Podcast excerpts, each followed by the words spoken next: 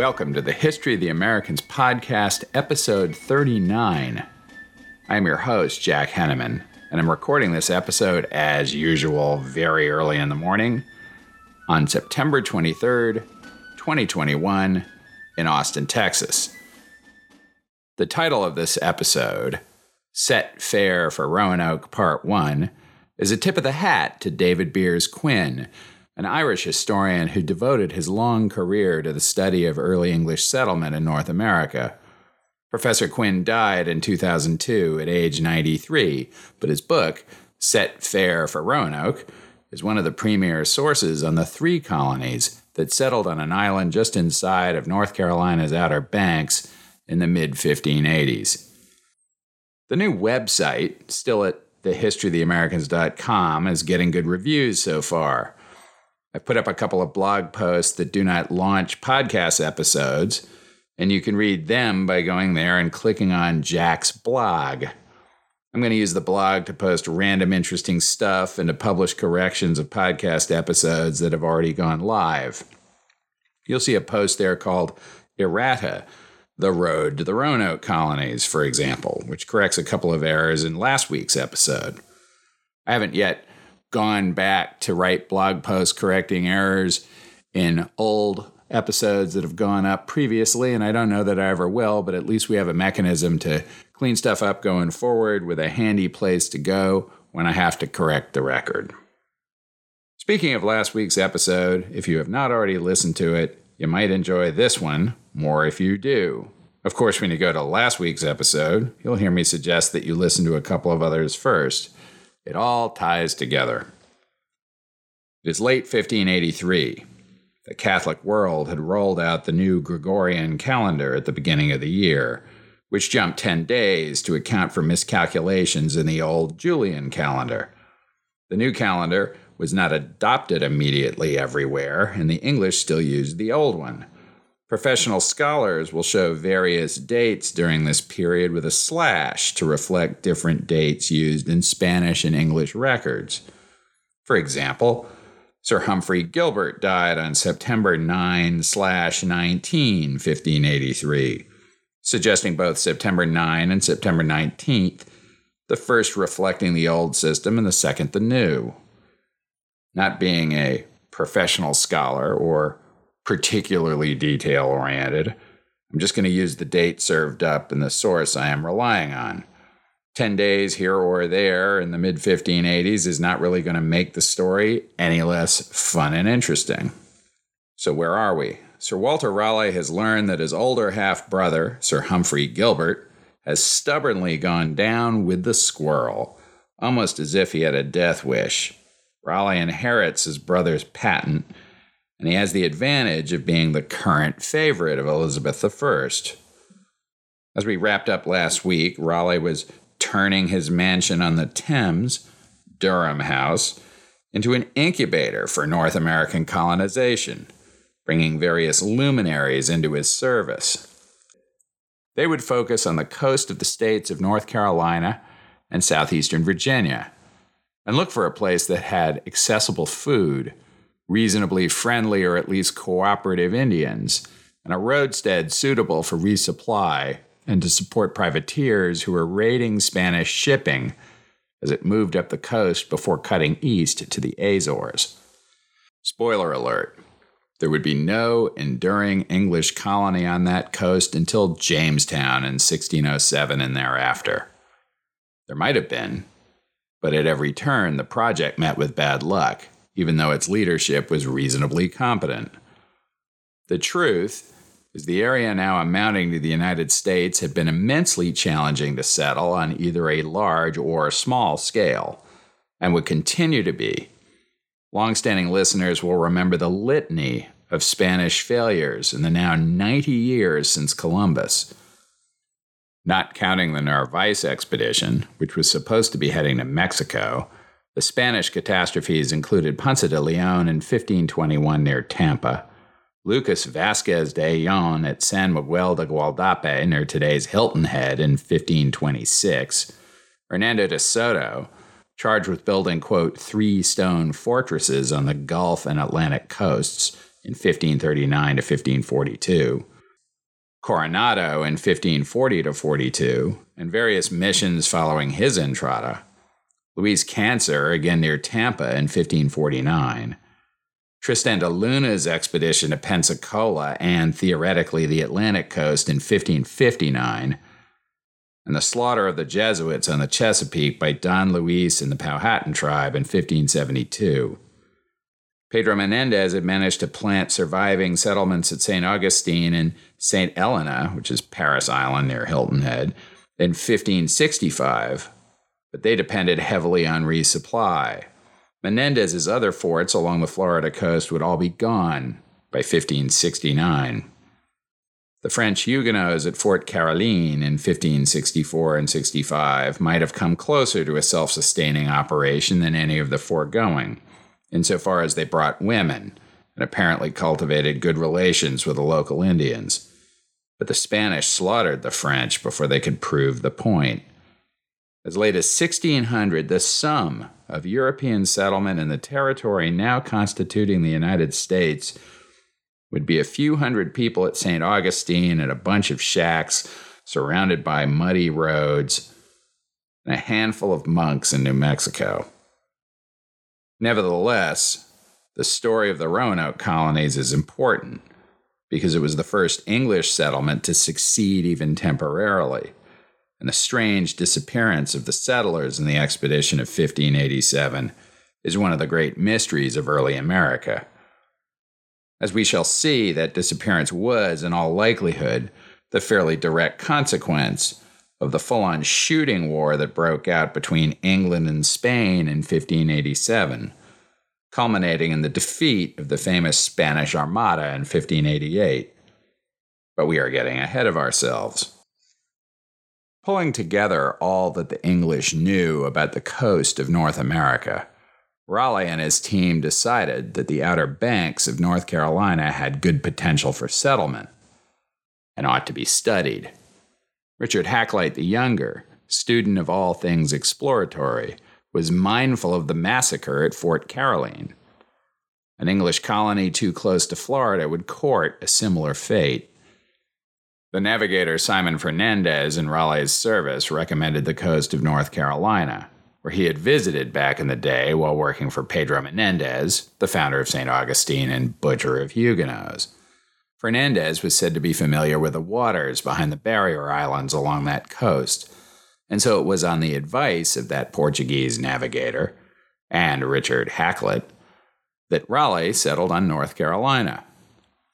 James Horn, in his book a Kingdom Strange, the brief and tragic history of the lost colony of Roanoke, suggests there might have been an additional reason to choose the Outer Banks. Raleigh had come to know Jacques Le Moyne, a Huguenot artist, who was one of the few adult survivors of Fort Caroline. Now, almost 20 years later, Le Moyne lived in London near John White and remembered that Rene Laudonnière, the leader at Fort Caroline, had heard from local Indians that gold, silver, and copper could be had in the lower Appalachians, perhaps 200 miles northwest of today's Jacksonville. Raleigh may have imagined that those mines could be reached by going southwest from North Carolina. A site further north might have been safer from Spanish attack, but it would have been that much farther from the rumored gold. By the spring of 1584, Raleigh prepared two ships to reconnoiter the area and bring back information that would firm up the destination for a colony. The names of the ships are lost to us, but one was around 50 tons, and the other was a shallow draft pinnace capable of exploring coastal waters and up rivers and probably 30 to 40 tons. Raleigh put Philip Amadas in command of the larger ship. Amadas was, per Horn, a young man from a prominent Plymouth family of gentlemen merchants who had entered Raleigh's service a few months before. Amadas was short and, not saying there is any connection, prone to lose his temper. The older and wiser Arthur Barlow commanded the pinnace. Little is known of Barlow, except that he had a fair amount of experience at sea and was literate, almost to the point of being literary. In Horn's characterization, the journal Barlow kept of the voyage, quote, reveals him to be a sensitive and keen observer of the land and peoples the English discovered. It would also reveal Barlow as an optimist, perhaps too much so, insofar as his report would raise expectations for the fertility of the Outer Banks quite beyond the actual. Simon Fernandez was the navigator for the voyage, sailing with Amadas. Horn describes him as a rough hewn character with a checkered past. Quoting Horn, variously known as Simon Fernando, Ferdinando, or Fernandez, he was born on Terceira in the Azores and trained in Portugal as a pilot. He served the Portuguese and the Spanish before moving to England sometime before 1572 following which he took up plundering ships in the English Channel. After being sent to London in the spring of 1577 to answer charges of piracy, he came to the attention of Sir Francis Walsingham. The Queen's minister had no time for pirates, but considered that Fernandez's knowledge of Spanish American waters might prove useful, and he arranged his reprieve. Possibly on Walsingham's recommendation, Fernandez entered Sir Humphrey Gilbert's service later in 1577 and sailed with Raleigh on the Falcon the next year. Raleigh had been impressed by the Portuguese mariner and believed Fernandez would be important to the success of his plans to establish a colony in North America. But Fernandez was first and foremost a pirate, not an explorer. Remember that last bit, it would become important a couple of years later. Because you and I are alike. And there will come a moment when you have a chance to show it. To do the right thing. I love those moments. I like to wave at them as they pass by.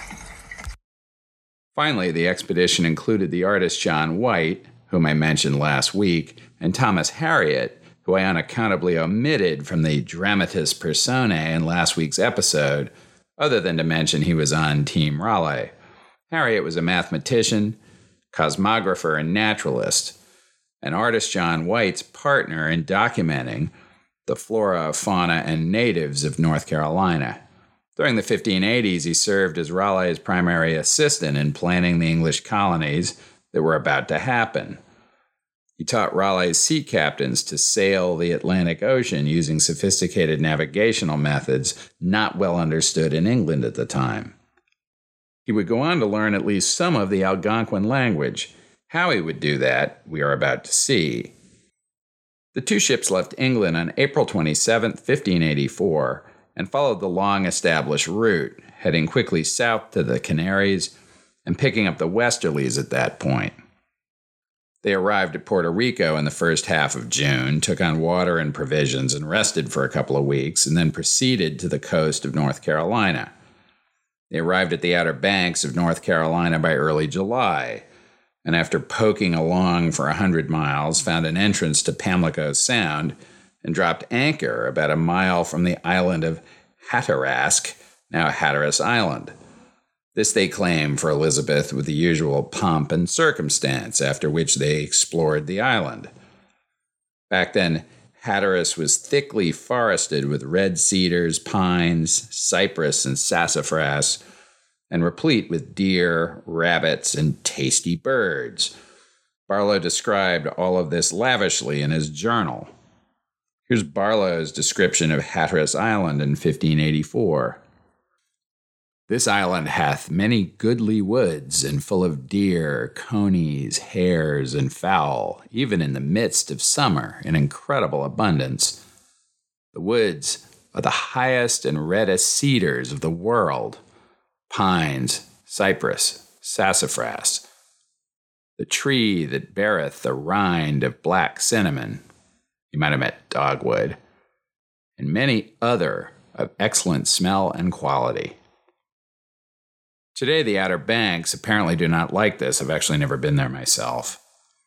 According to David Beers Quinn, the barrier islands then were more than a mile wider than they are today, and there are few examples of ancient and tall trees. The scant evidence that Barlow was right are in the ancient roots of long harvested first growth timber. Regardless, Quinn writes that The simple eloquence of Barlow's language, no doubt heightened in places by Raleigh's hand after the explorer's return, did much to sell the idea that this area was a veritable Eden, even if its fragile beauty and its lack of major agricultural resources were in the end to prove deceptive.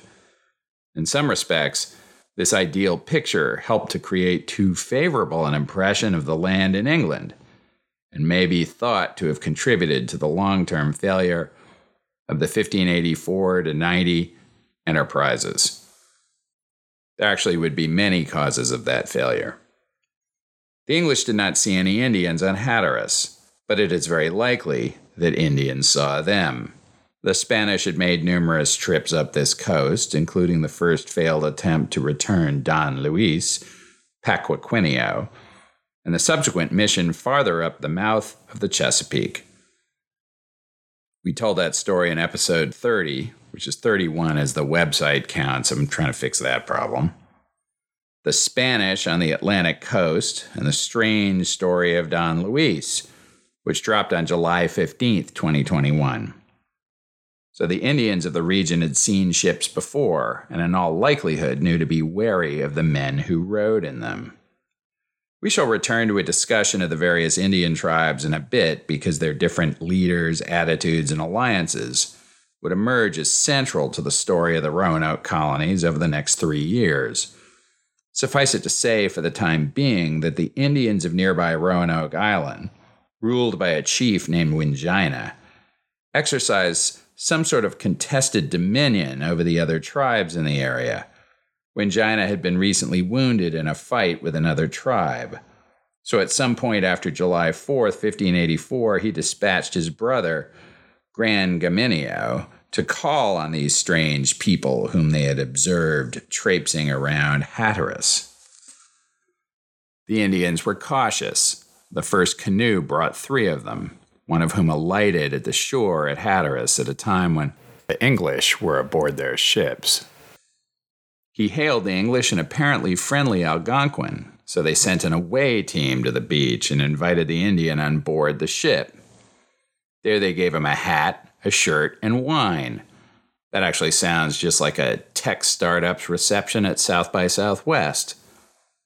Whereupon he returned to shore. He shortly returned with the other two emissaries and a boat full of fish that he indicated, by signs, was to be divided between the two English ships. This having been accomplished, a fleet of canoes with 40 or 50 men appeared, including the imposing figure of Granganimeo, seated on a mat and surrounded by guards. Granganimeo invited the English to approach, which they did. More gifts were exchanged with ceremonial solemnity and diplomatic relations thereby established. From the Indian perspective, that meant that the two sides could now treat each other as equals. Over the next few days, the Indians would arrive with tanned skins and other objets and trade for English manufactured items, including kettles and dishes and that sort of thing. They wanted knives, hatchets, and axes and such, and offered many skins for them, but the English declined, to which the Indians did not apparently take any offense.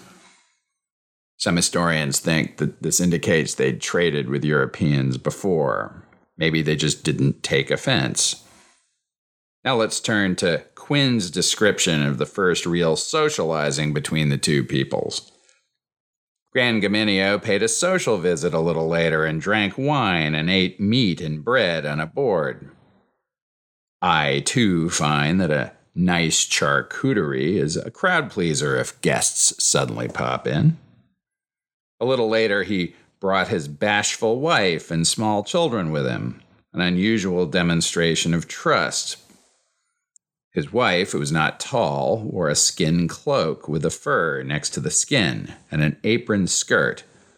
A band of shell beads encircled her forehead. Her husband also had a number of them, and loops of pearls hung by her ears to her waist. Other women encountered had ornaments of copper hanging from their ears, as did some of the children. Granganimeo himself had on his head a broad plate of copper, which he would not allow the Englishman to remove.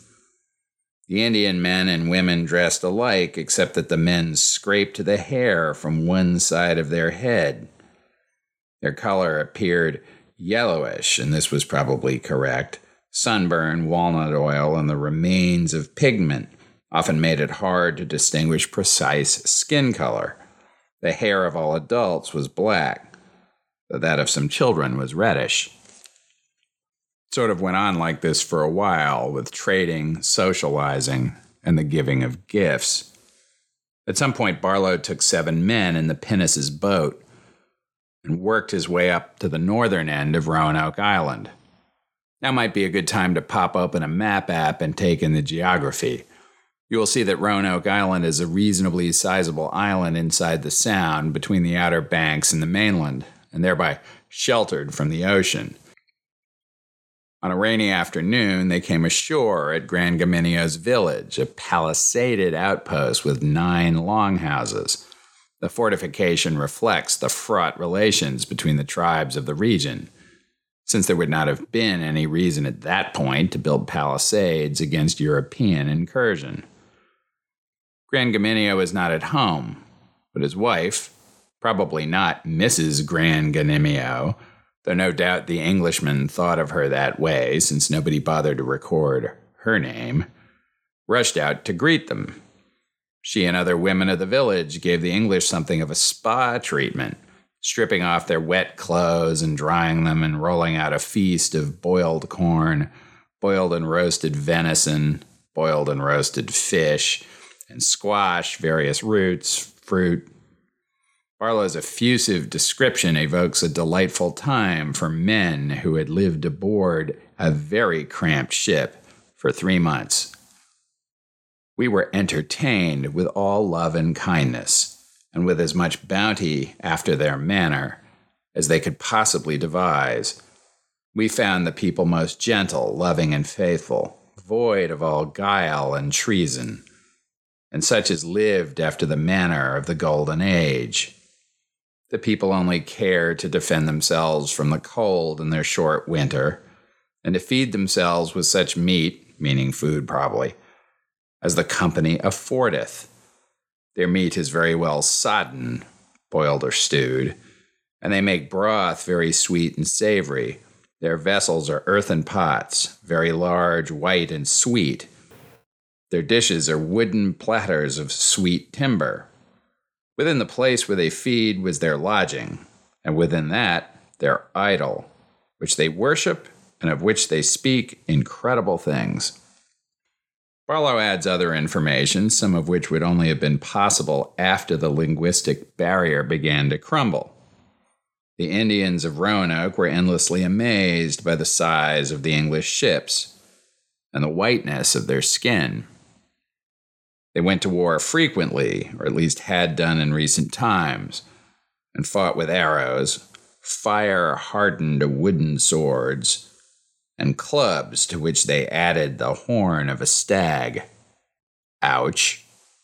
They marched to war singing and carried their idol into combat, according to Barlow, asking it for counsel, quote, as the Romans were wont of the oracle of Apollo. According to Quinn, we do not have a record of the activities of the rest of the expedition while Barlow and his men were on Roanoke Island. We do know they picked up two Indians to bring back to England, Manteo and Wanchese. We do not know by what means these Indians were recruited, but it may be the case they came voluntarily or at the direction of their own chiefs. Manteo is from the Croatoan tribe, not the Roanoke, down near Hatteras, where his mother ruled over a tribal group still independent of Wingina and his brother.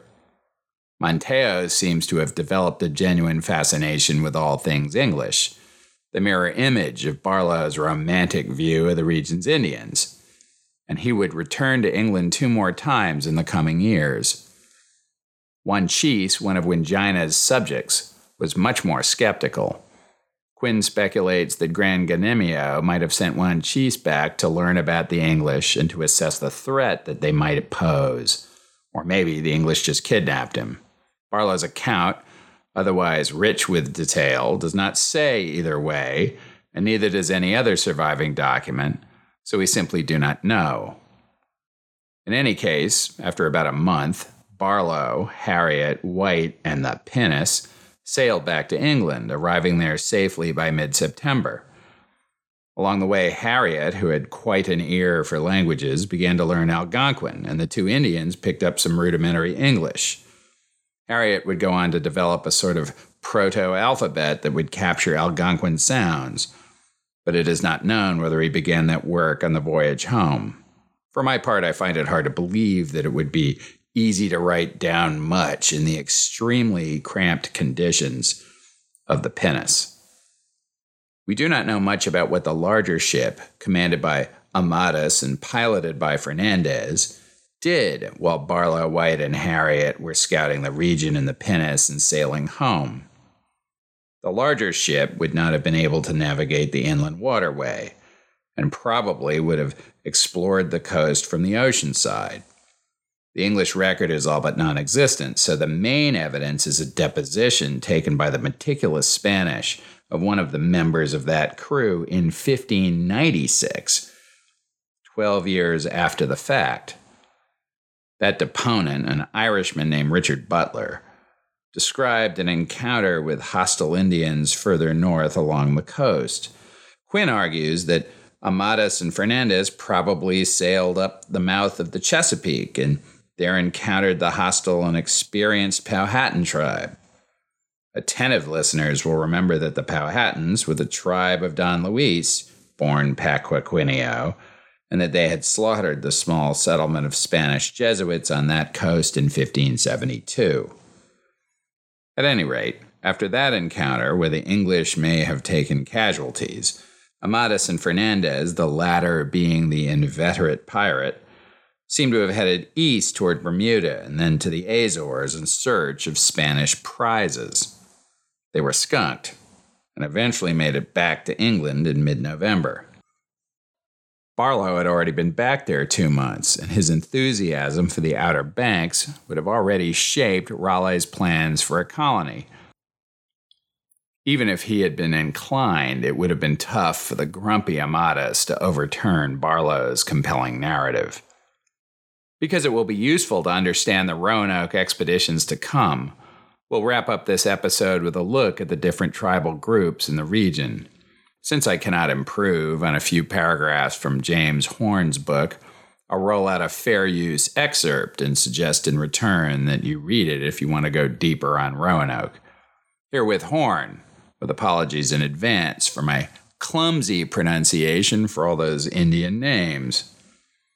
Three major peoples inhabited the coastal lands called by the Indians Assamaquamuk, the Secotans, Weapemiacs, and the Chewaniks. All were Algonquin speaking peoples, descended from ancestors who had moved into the mid Atlantic coastal region from the west and north thousands of years earlier. They were made up of loose groupings of semi autonomous peoples rather than centralized political entities controlled by powerful rulers. No single people or paramount chief dominated the entire coastal region. The Chewaniks, ruled by an old and wise chief, Menatonon, were the most numerous and powerful. They lived in towns and villages scattered along the western bank of the Chowan River and along the lower reaches of the Meherrin and Blackwater. The capital, Chewanik, located on a bluff overlooking the Chowan, had been inhabited for centuries and was a large settlement of perhaps two and a half thousand people at the time the English arrived. The Chewaniks' influence over the region derived from the fertility of their lands and access to trade routes to the north and west that connected Assamaquamuk, that's the regional name, to the broader mid Atlantic seaboard. Their role, linking the interior to the coastal lands, sometimes sparked hostilities with equally powerful peoples beyond the region, such as the Tuscaroras to the west and the Powhatans in Virginia. Lands from the eastern bank of the Chowan River to the coast were occupied by the Weapemiacs, who were led by a chief named Okisko. Most of their settlements bordered the lower reaches of the Chowan River and the northern shore of Albemarle Sound and its tributaries, but their territory extended at least as far as the Great Dismal Swamp, and possibly beyond the area inhabited by the Chesapeakes. Okisko's relationship with the Chowanoks is uncertain, but it is known he was subject to Menatonon. The area from Albemarle Sound to the Pamlico River was occupied by the Secotans. The capital, of the same name, was located on the northern bank of the Pamlico River and was one of the primary residents of their chief, Wingina. Occasionally, the chief stayed at the fortified town of Pomeiooc, definitely blew that pronunciation, approximately 40 miles to the east, and at Dasemunkepeuc, egads, on the mainland across the river from the island of Roanoke, where his brother, Granganimeo, was the ruler. To the south of the Secotans' territory were people independent of and hostile to the three main groups the Pamlicos, who occupied the peninsula south of the Pamlico River, and the Neuse and Coree of the Neuse River were Iroquoian, of entirely different linguistic and cultural stock than the Algonquin peoples. The Pamlicos had formed an alliance against the Secotans, perhaps in league with Iroquoians who lived in the interior. Altogether, there may have been as many as 7,000 Algonquins and Iroquoians living in the coastal region in the late 16th century. Ossomocomuck was an unpredictable place. Shortly before the English arrived, a brief but vicious war between the Secotans and Pamlicos had left Wingina badly wounded. The most powerful people in the West, the Iroquoian Tuscaroras, pressed on the borders of the Chowanoks and the Secotans. Numbering many thousands, the Tuscaroras occupied a huge region inland from the Neuse to the Roanoke River. The English referred to them as Mangowoks or Mangoaugs, a name adopted from the Secotan meaning treacherous or crafty. To the north in Virginia, Wahunsonacock, paramount chief of a powerful Algonquin people, the Powhatans, was forging alliances and extending his influence among peoples of the fertile James River Valley and surrounding area. Finally, despite the intercession of priests, Kiwasa flailed the land with a severe drought that withered crops and forced game into the interior. Such was the uncertain world encountered by the English in the summer of 1584. Back to me. In case you missed that last bit, Wahunsonacock was the chief of the Powhatans, and for most Americans, for most of our history, was known simply as Powhatan. He was still chief of his confederacy in 1607, 23 years after this first English voyage of reconnaissance to the region, when John Smith and the rest of the expedition of the Virginia Company would arrive at the mouth of the Chesapeake and establish the first enduring English settlement in North America at Jamestown. This is a good place to stop for today. I am near the end of my busiest stretch, but next week will involve a lot of chasing of the legal tender and such. So we may go with a sidebar episode. I have a couple of topics to discuss and resume the timeline the week after. Not sure yet what I'm going to do, but thank you again for listening and if you like what you hear, please subscribe to the podcast via the website or your favorite podcatcher so you don't miss an episode. And consider writing a over the top effusive review on Apple. And don't forget to go to the new, almost corporate website at thehistoryoftheamericans.com or our Facebook page, The History of the Americans Podcast.